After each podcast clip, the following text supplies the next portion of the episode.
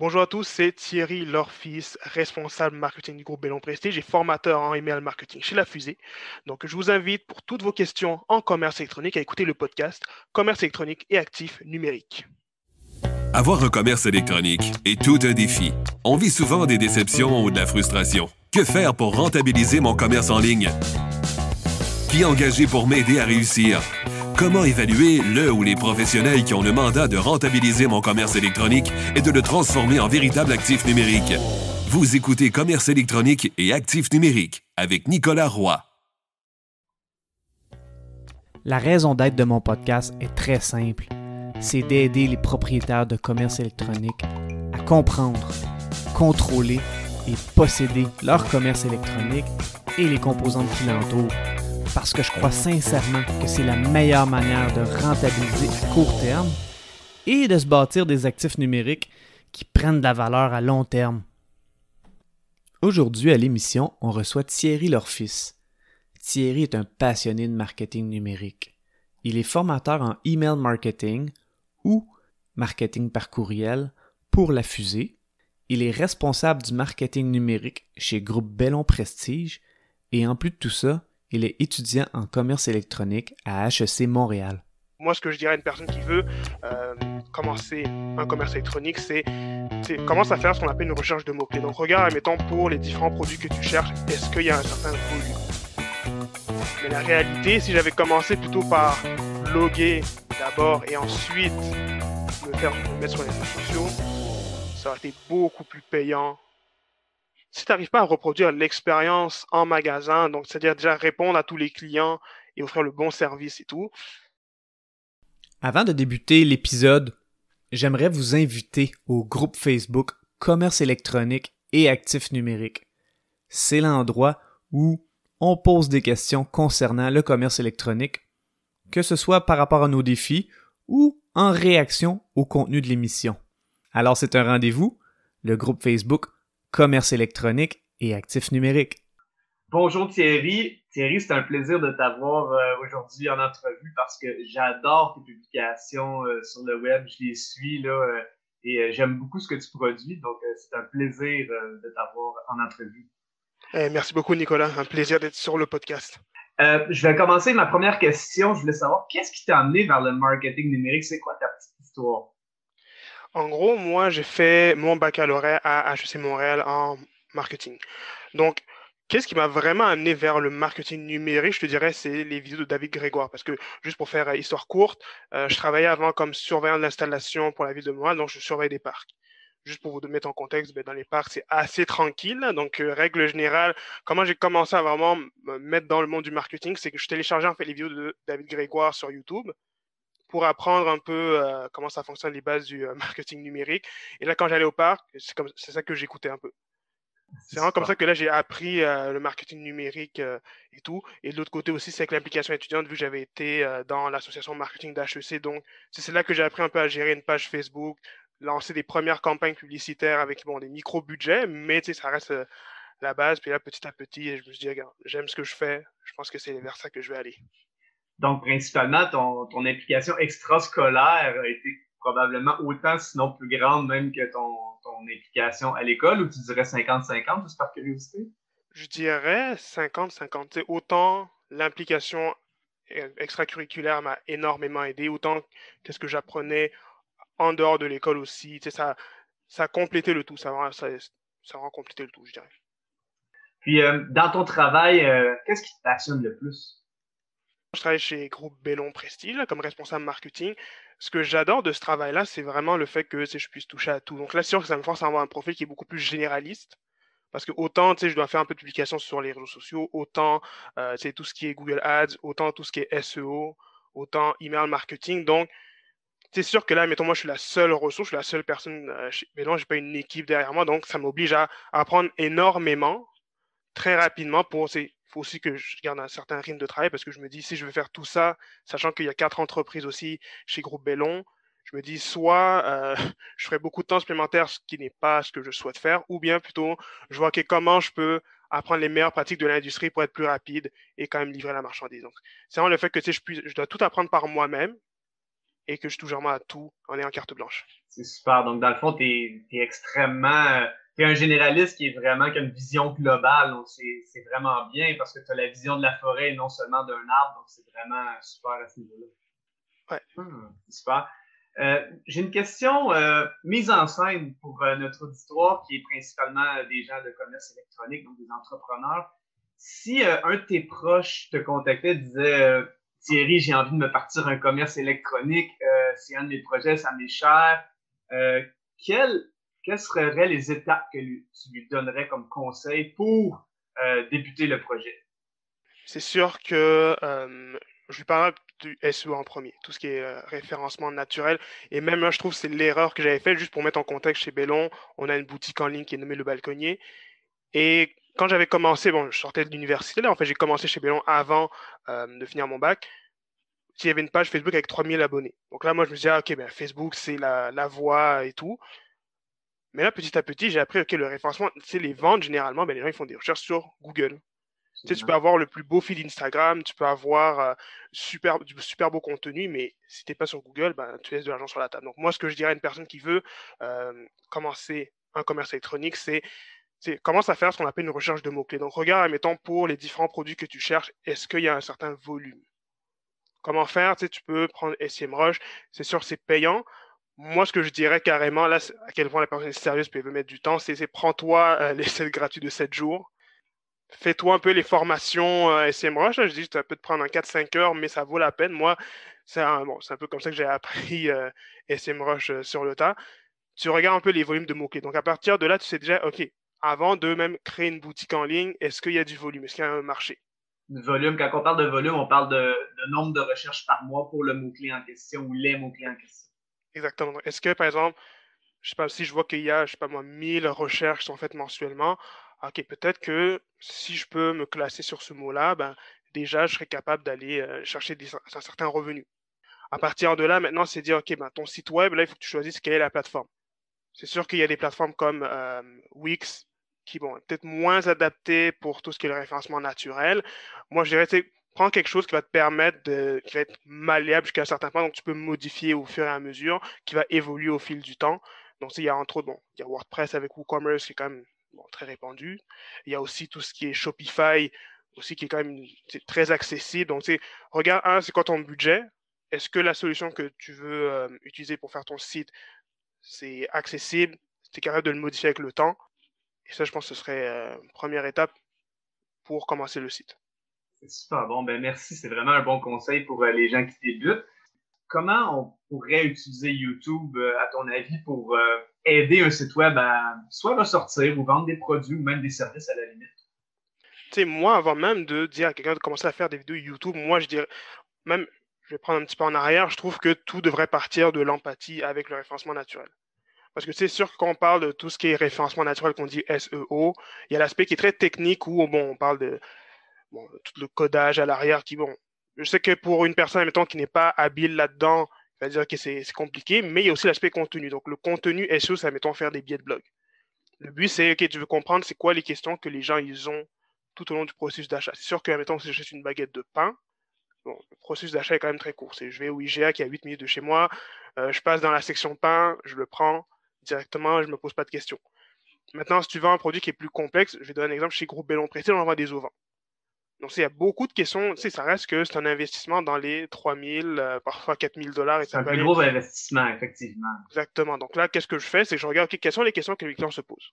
Donc, admettons, je dis, OK, comment choisir la couleur de son mouvement? Ça, c'est une question qui, euh, les clients disent, OK, ben, il faut que ça, ça, s'agence avec ta maison, il faut que ce soit beau. Tu veux pas non plus qu'après deux ans, tu regardes ton mouvement et tu te dises, ah ouais, OK, euh, j'ai mal choisi la couleur. Donc, une fois que là, tu sais, as regardé ce quoi les questions des clients, tu vois comment ils répondent, tu mets ça en blog. Par la suite, là, tu peux commencer à créer une vidéo YouTube. Parce que le but, c'est vraiment ce que tu ne veux pas faire, puisque je recommanderais à quelqu'un qui euh, se lance en entreprise en ligne, tu ne veux pas travailler en silo chaque canal. Tu veux vraiment que tout s'intègre ensemble. Parce que moi, c'est l'erreur que j'ai fait quand j'ai commencé sur le marché du travail, justement, c'est que je faisais tout en silo. Donc, tu sais, je pouvais passer littéralement deux semaines à faire du contenu pour les quatre compagnies pour chaque euh, canal en silo, puis c'était super long. Alors que si tu intègres tout, tu vas gagner énormément de temps. Donc, commence par faire du blog, transforme ça en vidéo, que là, tu peux intégrer sur YouTube. à partir de là, surtout que si ta vidéo YouTube répond bien aux requêtes des clients, parce que les gens, général, euh, les, gens, en règle générale, vont quand même aller magasiner sur YouTube aussi. C'est encore aujourd'hui, je le fais, euh, tu sais, je m'achète des lumières euh, pour faire des vidéos plus professionnelles. Ben, je passe mon temps sur YouTube à regarder d'autres vidéastes présenter des lumières, des choses comme ça. C'est super intéressant. Et puis, je vais, je vais être honnête avec toi, je fais complètement l'inverse en tant que, personne de référencement naturel. C'est vraiment intéressant de voir ta perspective de comment tu le fais. Euh, moi, ce que je fais, je fais souvent, je débute par la vidéo parce que les experts dans les, entrepreneurs ou les experts en question sont souvent très occupés. Et par la suite, je transforme en texte, soit en utilisant un service de retranscription que je vais utiliser le document global et que je vais par la suite créer une forme de texte en évidemment changeant la syntaxe, la grammaire. Mais je vais souvent partir de l'inverse sous la prémisse que les personnes qui ont l'expertise ont peut-être pas toujours le temps. Ça dépend toujours du contexte. C'est intéressant de voir là, euh, c'est intéressant de voir ça comment que, comment tu l'apportes parce que c'est vrai que à la base, si on a le temps, on est mieux de faire le texte, ça crée une meilleure structure de vidéo par la suite parce que c'est scripté. C'est vrai que là, c'est en gros, ça dépend parce que quand j'y pense, moi, admettons, quand je parle du texte, c'est si, si, admettons, je dois aussi faire le script de la vidéo, mais c'est sûr que c'est beaucoup plus facile de partir d'une vidéo qui est déjà faite et là, transformer ça en texte, c'est plus facile. Mais c'est sûr que, par exemple, pour scripter de la vidéo, c'est mieux de partir déjà d'un texte qui a déjà été fait pour avoir une structure de script qui va quand même être très claire euh, et très propre. Exactement. Puis, euh, si on revient aux vidéos, juste par curiosité, parce que je sais que c'est quand même une bonne partie de, du commerce électronique de par euh, la transparence aussi, parce que les gens, on parle toujours de transparence sur le web qui devient une donnée pour le, le, fameux no like and trust qui serait connaître, aimer et avoir confiance. Si un client te dit euh, Ah, j'ai entendu dire qu'on devrait mettre les vidéos euh, sur Vimeo ou Wistia plutôt que YouTube, parce que YouTube nous fait des recommandations de vidéos à la fin, que ça peut créer de la, la distraction et, que les gens aillent ailleurs. Euh, Qu'est-ce que tu en penses de tout ça?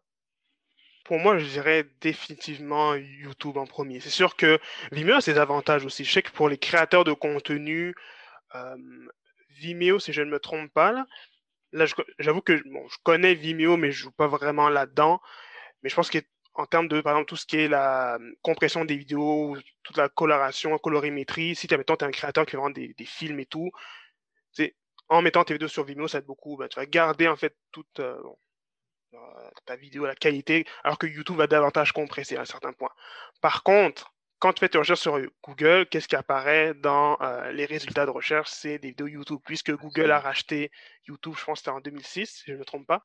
Donc à un certain point, je me dis, ben, oui, c'est sûr que mettre tes vidéos sur Vimeo, oui, ça a ses avantages, mais le gros du marché, ça reste encore YouTube. les gens, top of mind, vont sur YouTube. Donc je dirais, c'est tout simplement, mets tes vidéos dans YouTube, tu embeds ça directement sur ton site, et en plus, ça peut t'amener un peu de trafic sur ta page YouTube, ça peut faire grossir ton nombre d'abonnés, donc à un certain point, sachant que les gens passent de plus en plus de temps sur YouTube, avec tout ce qui était avec, la pandémie, les gens, en tout cas, quand on regardait les chiffres d'avril 2020, les gens passaient plus de temps sur YouTube. Donc, si déjà là, tes vidéos peuvent être recommandées, apparaître euh, dans la section recommandée de tes clients potentiels, bah, autant se mettre sur YouTube plutôt que Vimeo et les autres euh, sites de vidéos.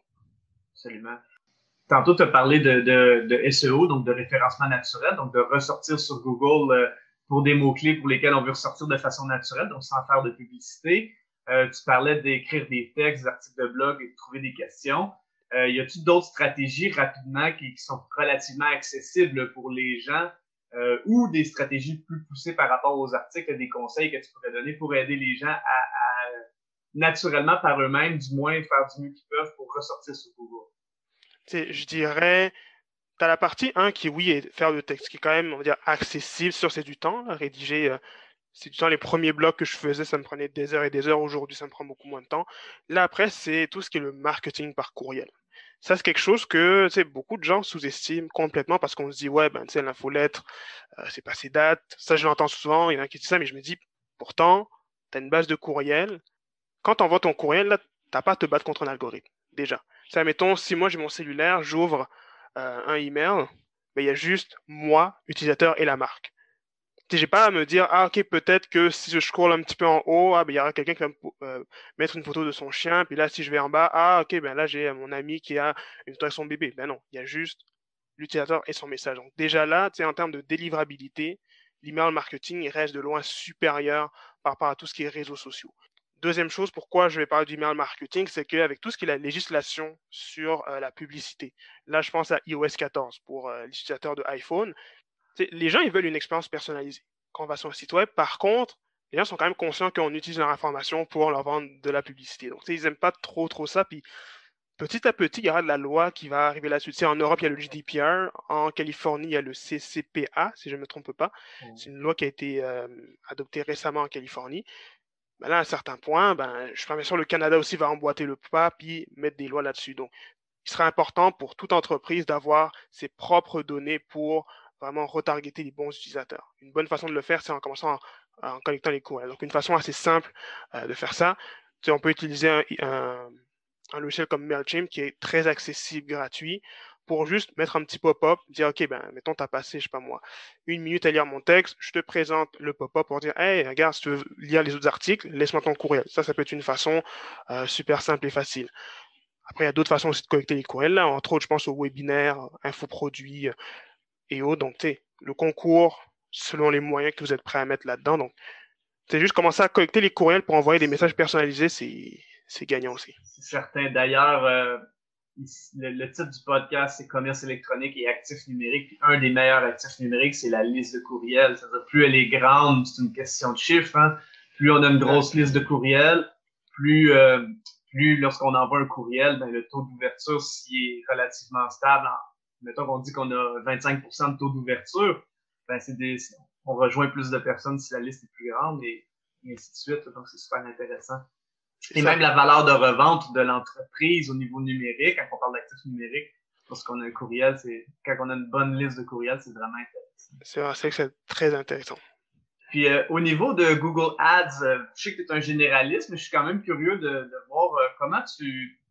Est-ce que tu vois des erreurs? Parce que des fois, j'ai des j'entends des histoires avec le, Google Ads, autant d'amour et de haine de certains de mes clients.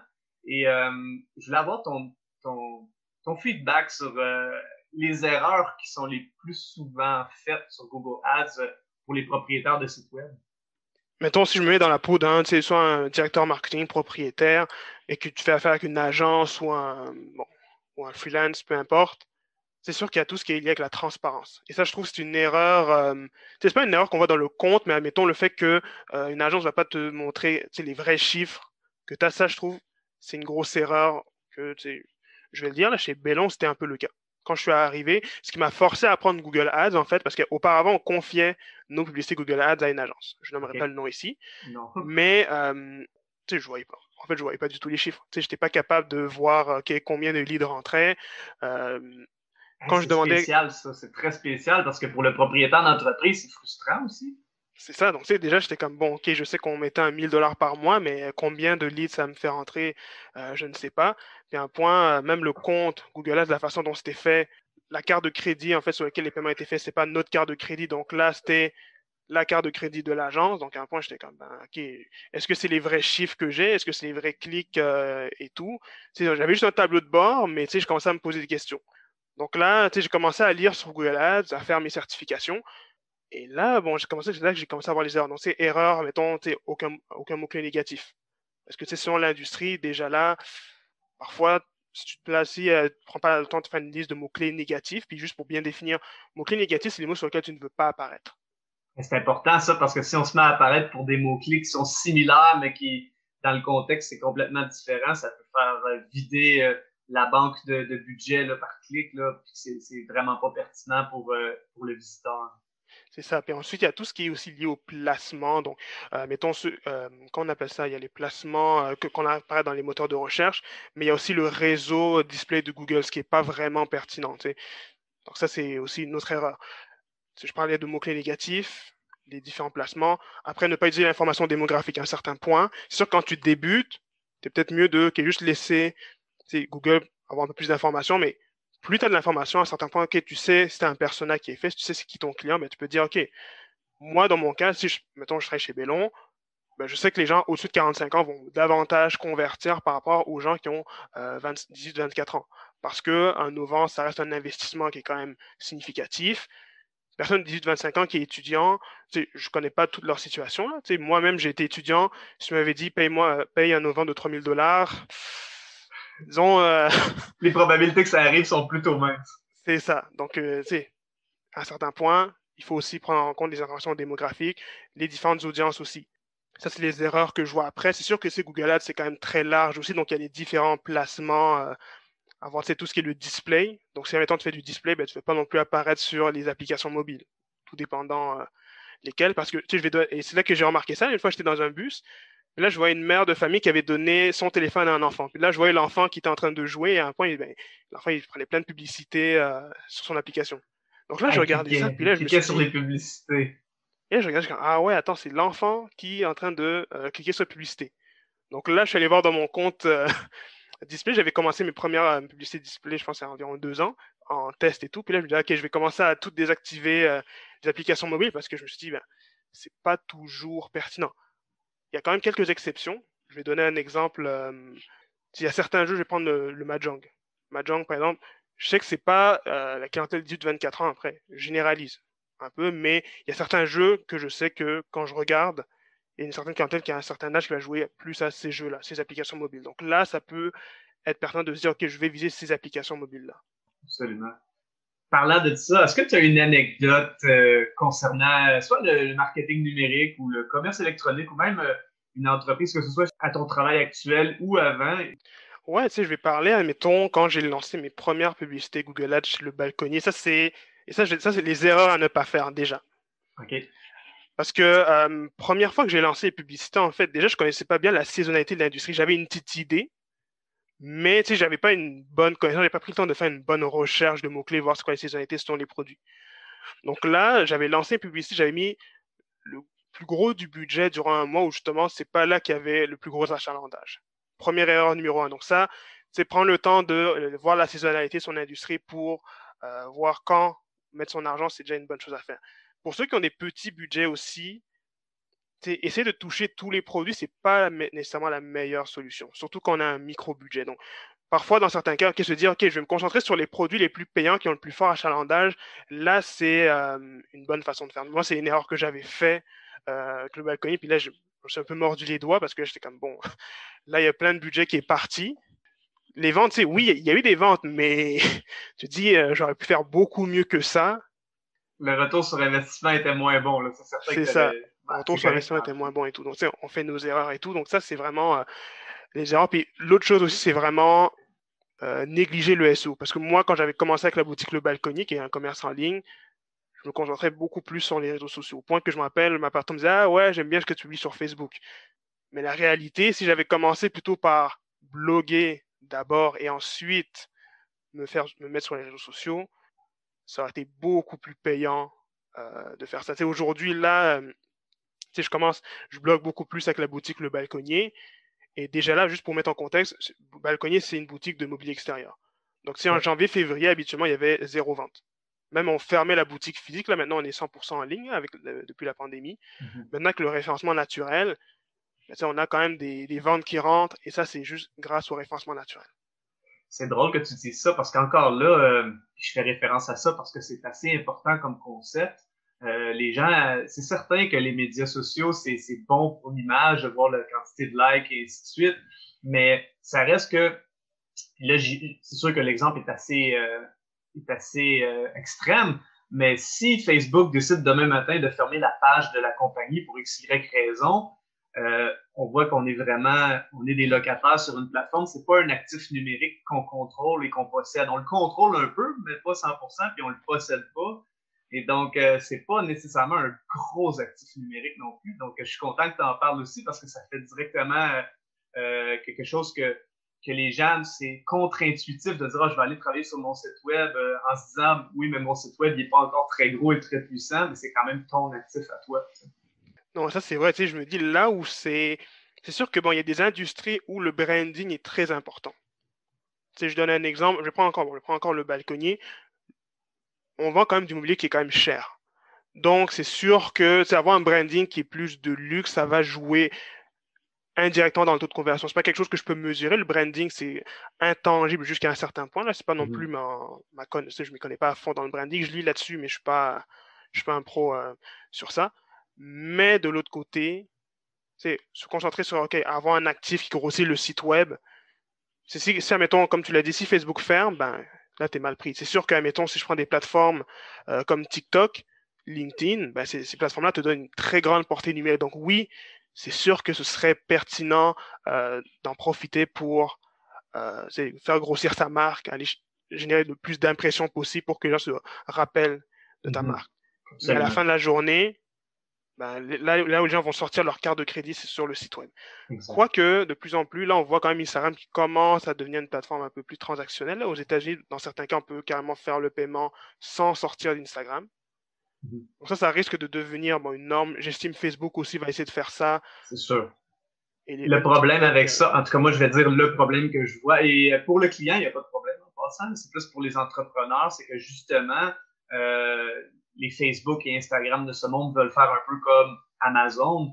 Et euh, si tout devient passe par ces plateformes-là, eh bien là, c'est ces plateformes-là qui ont les actifs numériques et les commerces électroniques ne deviennent plus des. En fait, si ça vient qu'à disparaître, c'est vraiment euh, la majorité des gens seront des locataires d'une plateforme, ça devient un système néo-féodal ou quelque chose comme ça, où est-ce qu'il y a ah. seigneurs qui détiennent euh, qui détiennent les, plateformes transactionnelles et on a bon ensuite les, les propriétaires d'entreprises qui sont, qui sont à la limite euh, des locataires de, ces, de ces seigneurs-là, si je peux me permettre l'exemple. Ah oui, absolument. Puis tu sais, j'y pense aussi. Tu sais, si je pense à Amazon, c'est sûr que là, si tu affiches tes produits sur Amazon, ok, tu es sur un grand marché. Par contre, là, tu perds ton branding. Là, tu vas juste jouer sur le prix. Donc, c'est quand tu magasines, mettons, sur Amazon, ben, les gens, qu'est-ce qu'ils vont regarder? Ah, ok, je peux acheter le livre à 60 dollars ou ah, il y a un autre vendeur qui le vend moins cher sûr que tu sais, je vais prendre euh, le vendeur qui, vend moins cher. C'est pas. Même si le vendeur s'appelle Nicolas, je sais que lui, ok, c'est peut-être le, gars le plus fiable au monde, mais que là, j'ai le vendeur, on va dire, monsieur X, qui lui, ok, peut-être moins cher, mais je le connais pas, ben les gens, tu sais, ils connaissent pas tout ça. Mmh Alors que c'est quand tu as une marque qui est établie, là, il y a quand même une certaine confiance euh, qui est faite entre l'utilisateur et la marque. Donc, tu sais, je trouve que c'est quand même. Oui, c'est sûr que, mettons, les plateformes comme Amazon donnent une belle opportunité aux gens de commencer à vendre à faible coût. Il y avoir beaucoup côté, de volume euh, sur la plateforme avec des gens qui ont une intention d'achat. c'est intéressant pour ça, mais il faut se diversifier vite. C'est ça, il faut se diversifier. Puis, je trouve la beauté du marketing, c'est justement le fait que c'est une marque puisse à un certain point raconter une histoire, rassembler les utilisateurs et tout. Donc, je pense que dans le futur, on va voir les entreprises, ben, on va voir euh, les Amazon, Facebook vraiment tenter de grappiller des parts de marché en rendant leur site transactionnel.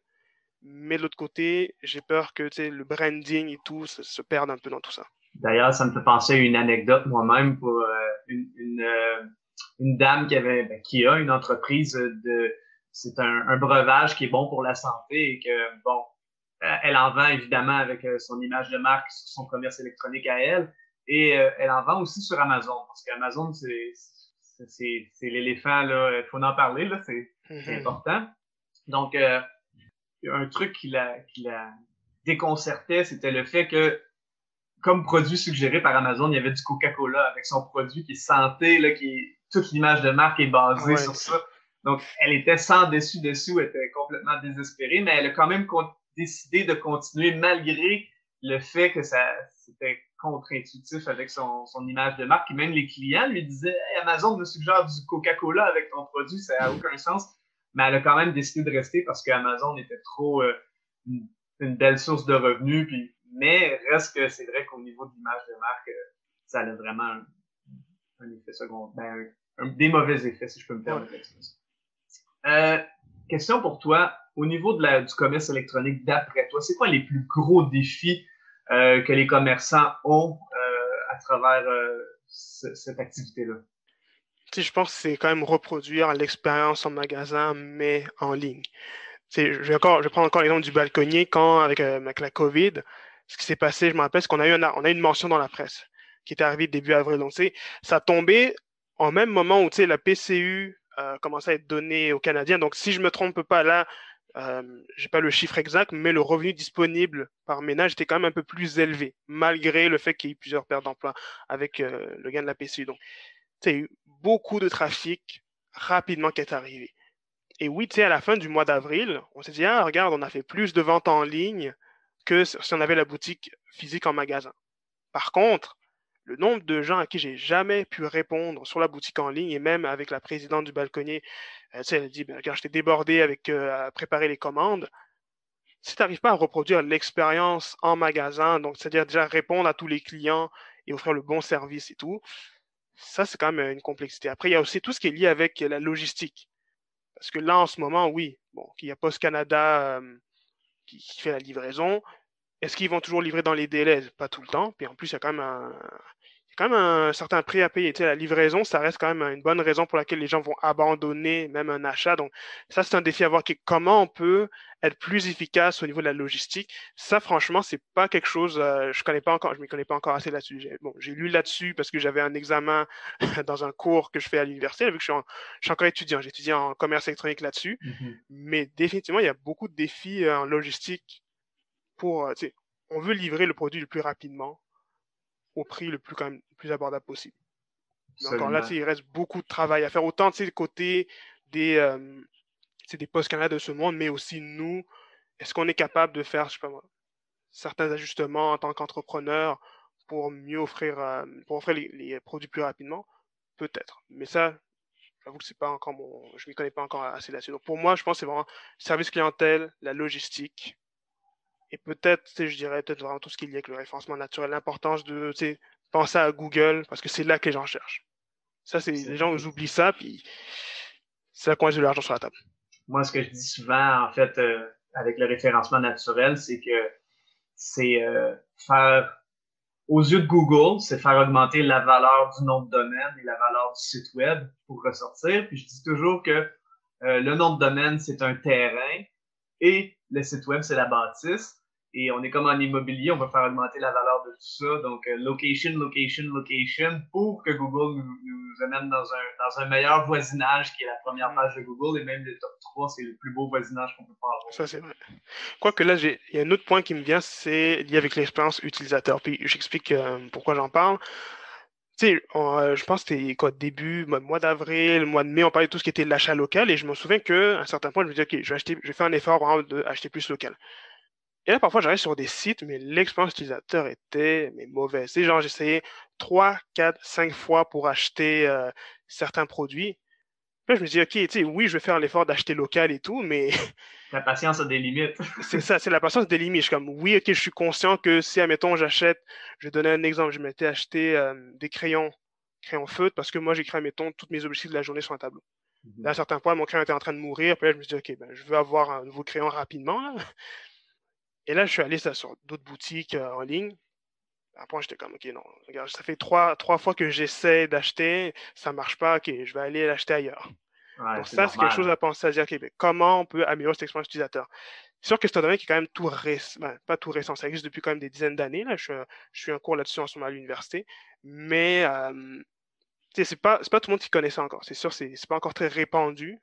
Avec mmh le temps, bon, ça va, ça va devenir peut-être plus monnaie courante, mais on a encore du travail à faire l'expérience client, le parcours client, c'est des, c'est vraiment euh, très, très important, effectivement.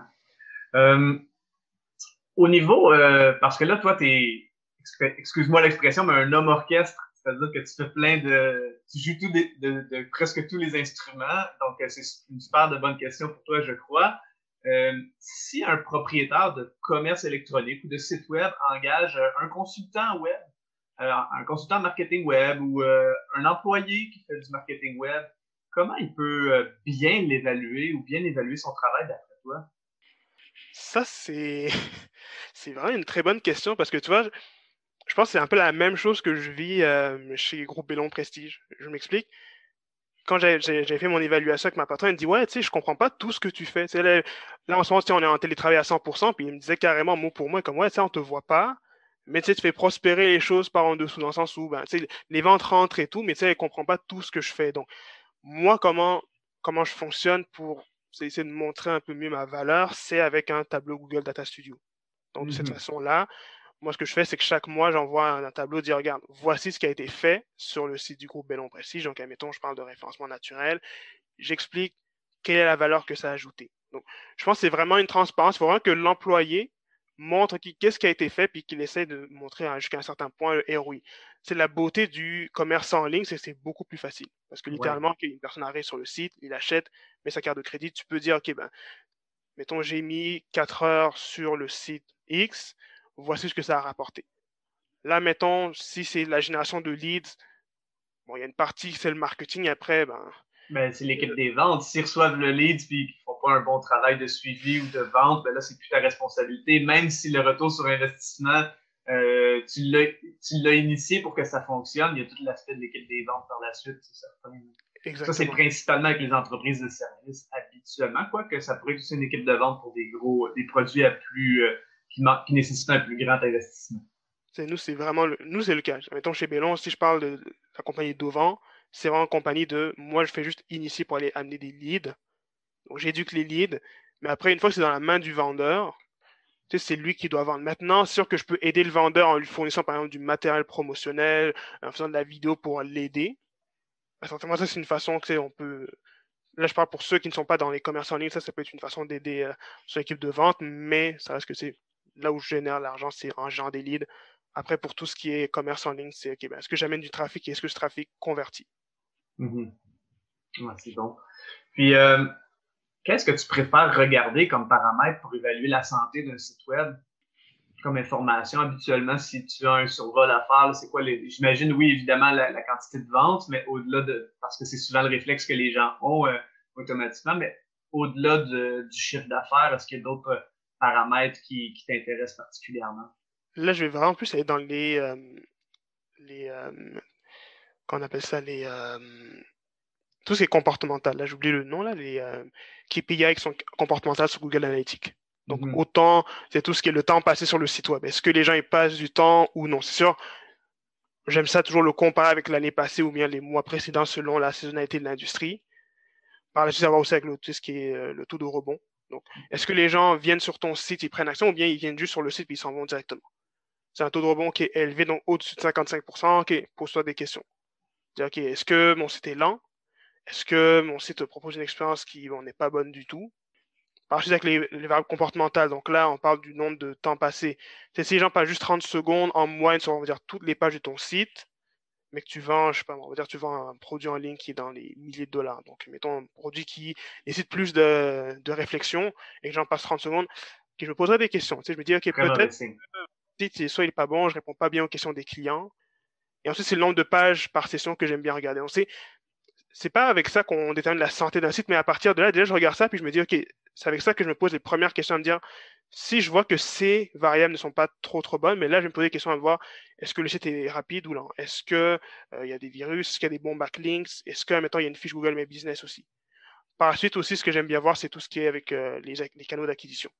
Mm-hmm. Donc, si la majorité, ça vient par exemple euh, de l'organique, donc, du référencement naturel du SEO. Référencement naturel, ben là, tu sais, j'aime voir, est-ce que les gens qui viennent du référencement naturel vont passer du temps par rapport aux autres canaux d'acquisition pour comprendre est-ce que, mettons, une personne qui est déjà avec une forte intention de recherche sur Google, elle fait sa recherche, sur ton site, est-ce que ces gens-là vont passer plus de temps? Est-ce qu'ils vont convertir? Par rapport mettons, des gens qui viennent des réseaux sociaux.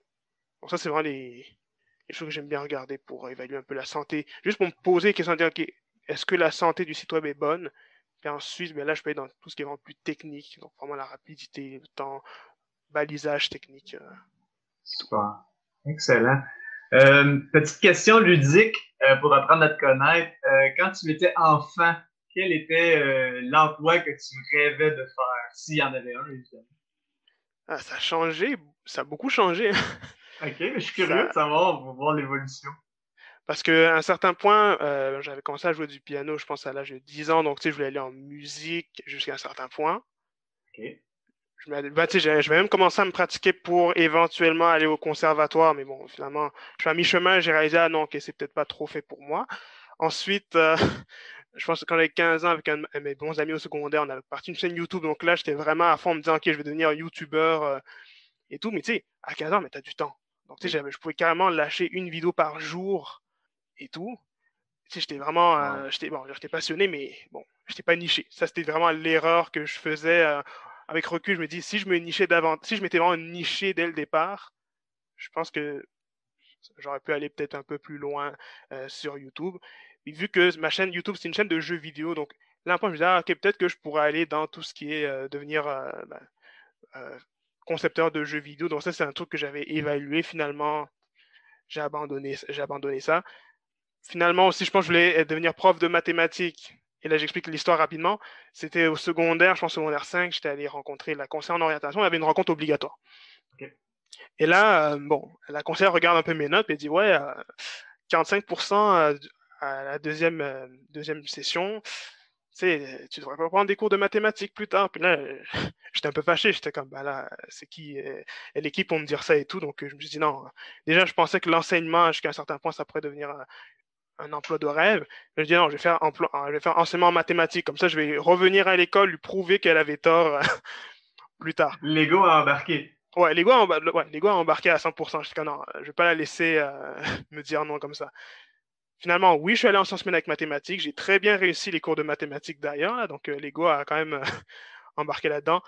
C'est vraiment quand je suis entré dans les cours d'économie que là, je me disais que le milieu des affaires, c'est là que ça m'intéressait. Puis à l'université, quand j'ai commencé le premier cours de marketing, je me disais, OK, ça, c'est peut-être plus fait pour moi. Donc, ça a vraiment été, il y a eu beaucoup de changements dans ce que je voulais faire plus tard. Mais il y a un aspect créatif, artistique qui est comme un fil conducteur un peu, là, même avec les mathématiques, peut-être un peu moins, ça c'était de l'ego, mais reste qu'avec les affaires, euh, le reste, on voit beaucoup que tu as un aspect créatif. Là. D'ailleurs, ta création de contenu est très bonne. Donc, on voit que tu as une belle plume et que tu rédiges bien. Donc, on voit, on voit le, fil conducteur. C'est assez facile de le voir.